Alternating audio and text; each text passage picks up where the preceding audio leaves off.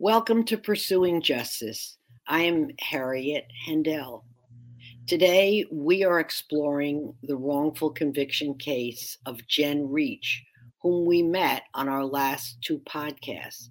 But our guest now is a private investigator who was a key player in her case. He is Martin Yant, founder of ACE Investigations, located in Ohio. He had an award winning career in journalism. His book, Presumed Guilty When Innocent People Are Wrongly Convicted, came out in 1991, an outgrowth of his passion for miscarriages of justice. The book was listed by the Washington Post in 2005 as one of the most important books on this topic ever published. He has helped to free 30 wrongfully convicted people. Welcome, Marty, to the show. Thanks, Harriet. It's good to be here. Well, um, it's my pleasure. Before you started ACE Investigations, you were a journalist. Can you share a little bit about that aspect of your career with our listeners? Sure. I started my journalism career after graduating from Georgetown in 1971. And I started at the Pittsburgh Press. Then I had a job office offer from the Chicago Sun-Times and Daily News. So I went to Chicago, and this was sort of the golden era of Chicago newspapers. There were four daily newspapers, lots of great journalists and investigative journalists. So I learned quite a bit there and was uh, inspired by some of the things that I saw investigative reporters in particular do. So uh, when I had an opportunity to return to Ohio, my home state, to become editor of the Mansfield News Journal, I jumped at the chance. And um, so uh, in January 1978, I became editor of the paper in Mansfield, which is a medium sized city of approximately 50,000 people. And I felt that it was a dream come true. And uh, it quickly turned into a nightmare, nightmare uh, prompted by the wicked blizzard of 1978 in late January, which of course uh, paralyzed much of the Midwest and set many records for uh, the impact that it had on communities and uh, weather records. And one of the things that came out as my newspaper was reporting that I uh, was a call I received late at night when I was waiting for one reporter to finish up his story. And the caller told me that uh, what we had reported earlier that day that a truck driver had been buried in a huge snowdrift outside of Mansfield for several days. And he told me that that was unnecessary because he knew that he was there. He heard on the CB that the man was there asking for help. So this man and he said others called the sheriff's department, which had jurisdiction, and they ignored the calls.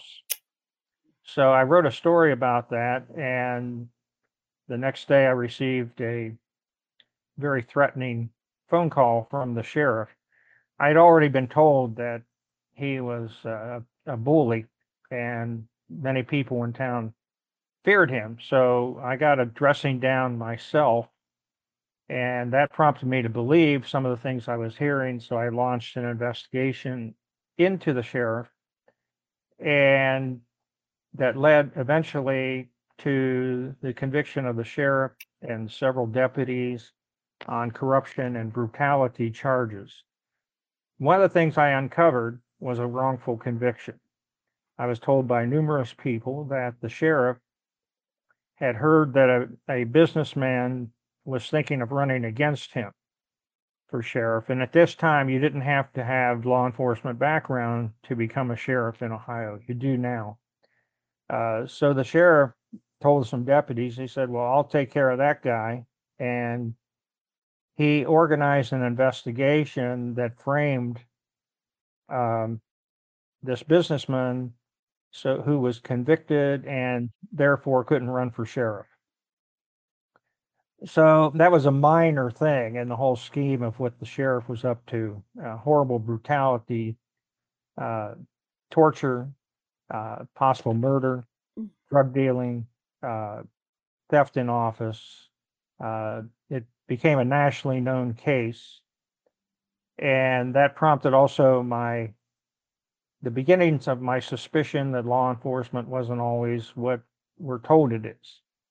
And uh, unfortunately, there was there were a lot of repercussions. I had a burn a building burned down when I started my own newspaper after being forced out by the main newspaper, which it turned out was very much involved in a lot of the town's corruption.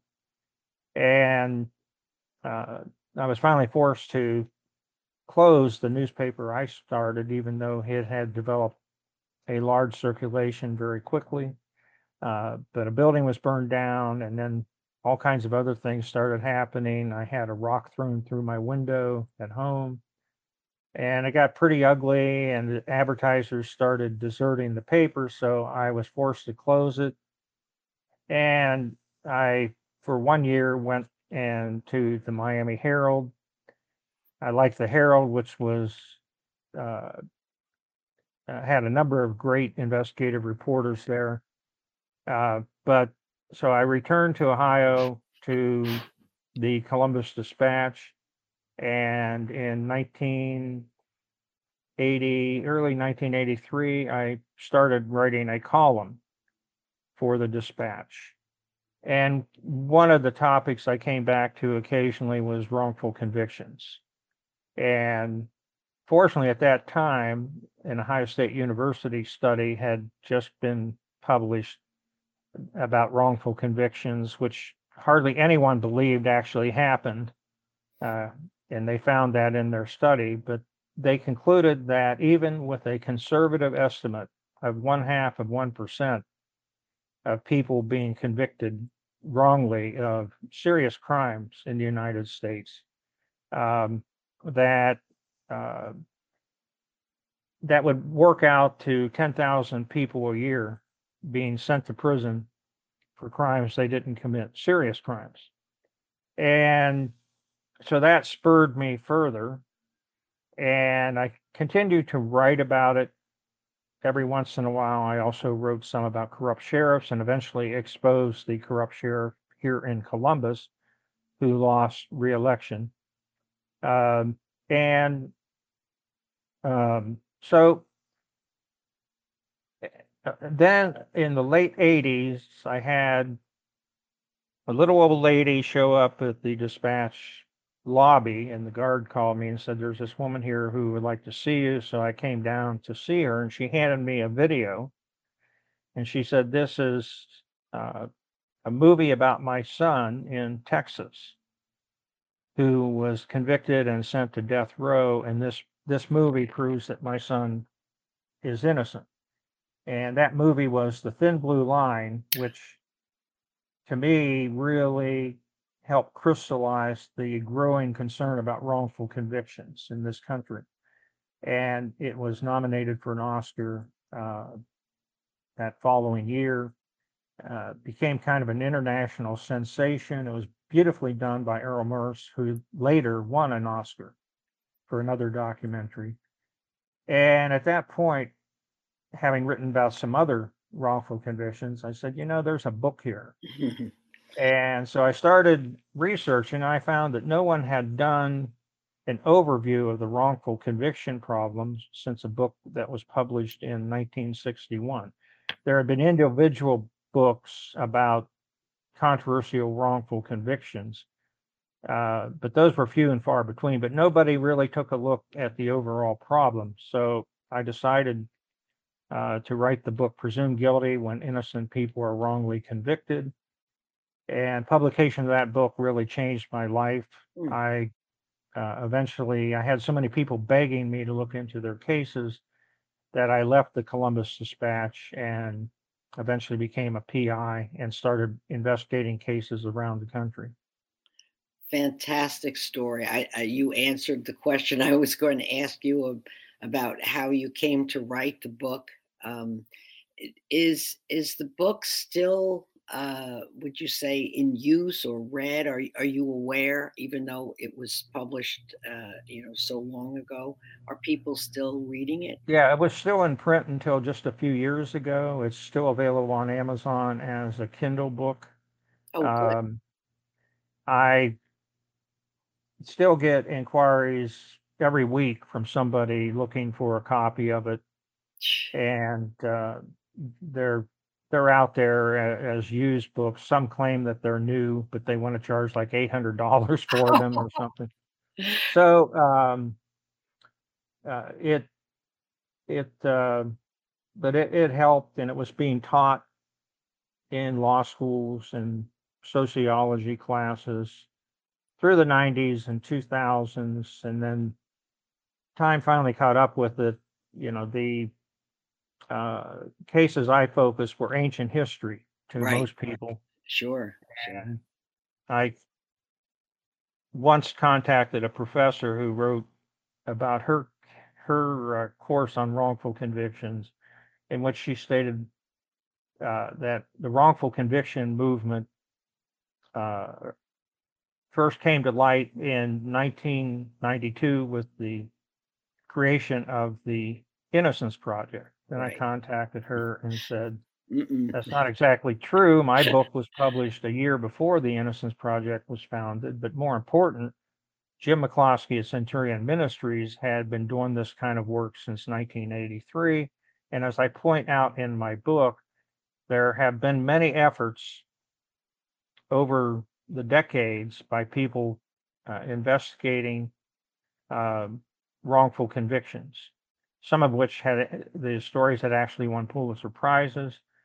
But and Erle Stanley Gardner started a TV show at one point um, called The Court of Last Resort, which was a TV show in which he gathered a group of experts and they reinvestigated cases where the person claimed that they were innocent.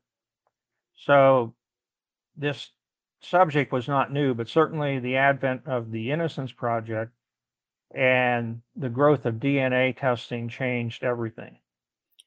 But I was kind of there at the creation yes, of the current uh, thing. But when I talked to people about some wrongful convictions, even Thin Blue Line, and I became good friends with uh, uh, Randall uh, Adams, who was the wrongly convicted man, and uh, and you know he was quite the celebrity in 1989 when he was released uh, even was flown to Italy within a matter of days to appear on uh, Italian television. And but now hardly anybody knows about Randall Adams and the horrible miscarriage of justice in his case, um, let alone some of the older, more celebrated cases. So, um, but you know, you I try to remind people that this just didn't start a couple weeks ago because a lot of the young students think they think this is all new. Oh, brand new, yeah. Well, Jim McCloskey's book, he finally wrote a book, and he was on the show uh, quite a number of months ago. I I encourage people who may be new to uh, my podcast to go back and listen to the interview with Jim and his book. Um, and next month, interestingly enough, I will feature Centurion Ministries for the entire podcast. So we've got a little plug in for them there. Well, that's good because yeah. Centurion's kind of been overlooked. Um, yeah. Uh, of late, even though it continues to exonerate people, and they normally take more difficult cases, cases in which there is no DNA evidence. That's right, and, and they, they take cases from across the nation, not yeah, just, and you know, it's a lot harder work, takes a lot more time. Right. But they've freed a whole lot of people. Yeah, indeed. I think so, it's 65 or some yeah. big number like that. Yeah. Well, speaking of cases, you were involved in Jenny Reach's case. Why her case? And tell us how you went about helping Jen to overturn her guilty verdict. Well, shortly after Presumed Guilty was published, I received all kinds of correspondence from people begging for help.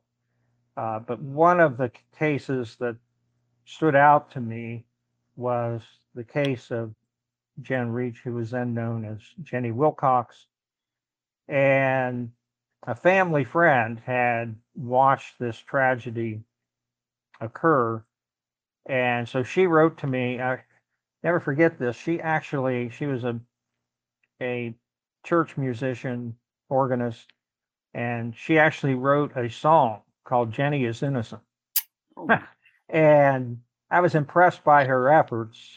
Uh, not necessarily the song so much, but her efforts. If somebody would go to that length, so I started communicating with with uh, her, and then she introduced me to Jen's mother, and uh, somehow Jen had made contact or caught the attention of Dr. Richard Gardner, a very respected child psychiatrist at Columbia University, who was the first professional really to blow the whistle on child abuse hysteria.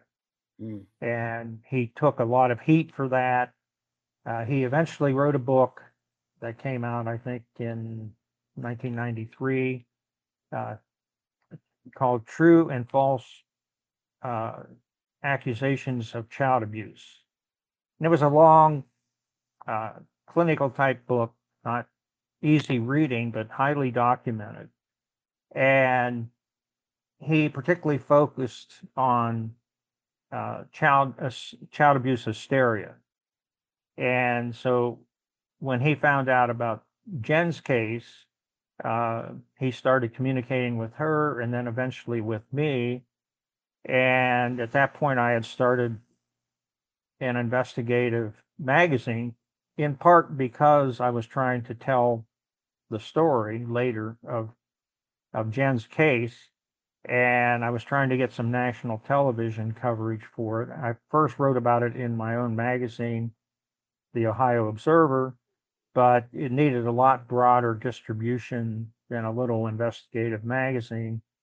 And so I never forget that I pitched it to a producer at a new NBC news program, which is long gone now. And he looked at it, was very interested, but finally he said they can't do it. And he said, This is a great story, but it's a print story, it's not a TV story. And that's because there are a lot of unsavory aspects to it. And if you just talk about child abuse, everyone gets squeamish. Yeah. So I said, okay, well, I'll print it myself. So that's why I started the magazine, The Ohio Observer, in which I ended up exposing several other wrongful convictions. Um, but uh, so in 1984, I published the story and got some interest. Uh, and Dr. Gardner had contact, uh, connected me with an attorney in Cleveland who had agreed to represent Jen uh, pro bono. But it took a long time and I gave him all the evidence I had developed uh, in 1993. And in 1984, the attorney still hadn't gotten around to filing anything. And Jen was bugging me, please get him to do something, to do something. And so I kept pushing him too. Uh, and then after my story appeared, he finally did file uh, and got some other attorneys on board for help. And uh, so that was the start, start of my involvement with Jen's case. And it was frightening, not surprising, because I had watched the McMartin mm-hmm. child abuse hysteria case un, you know, unravel in California. It ended up with the nation's longest criminal trial that resulted in no convictions. and it's because there was nothing there. Yeah. And I watched with uh, dismay as the press ate it all up, uh, and including the LA Times, but network news, everybody was talking about the horrible things that these children at the Head Start uh, preschool had gone through, how they'd been flown to other states to be abused, uh, that they had witnessed uh, child sacrifices from the satanic cult, which the satanic, satanic cult was another uh, thing that kind of joined with the the uh, child abuse hysteria thing. So sometimes accusations of child abuse would also involve Satanism.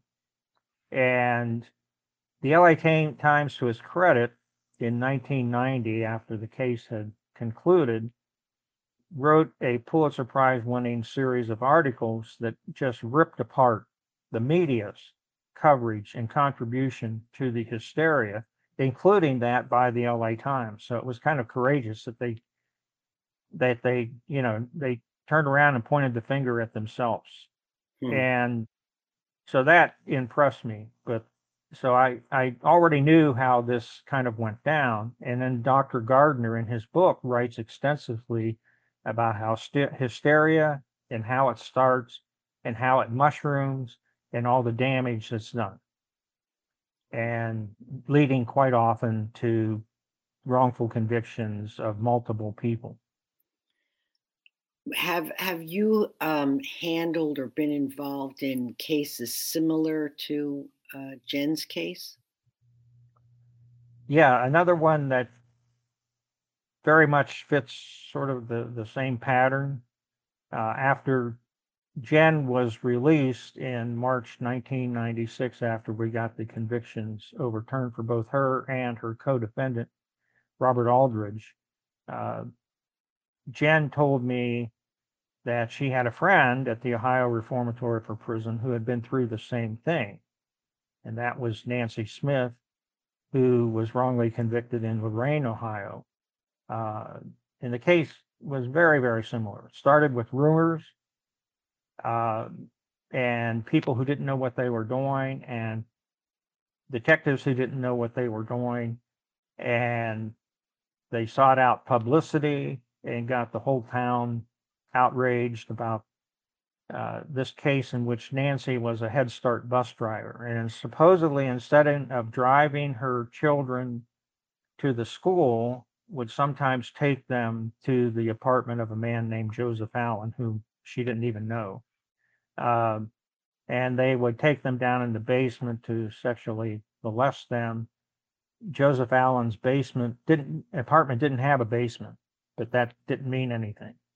And there was no proof they knew even knew each other. And his name came up primarily because uh, he had a prior sex abuse conviction, but totally uh, irrelevant to the current case and the hysteria or any involvement by Nancy.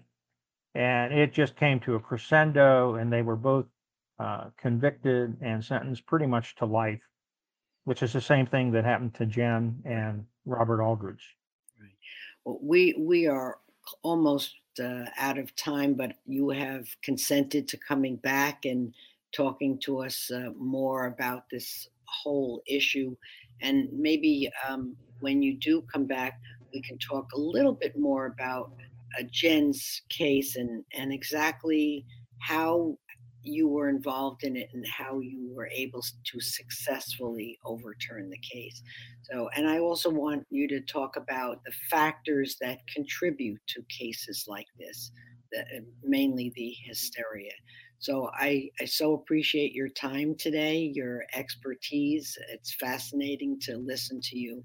And uh, I encourage my listeners to come back and hear the second part of your interview. So thank you for listening today, and please join us next time on Pursuing Justice.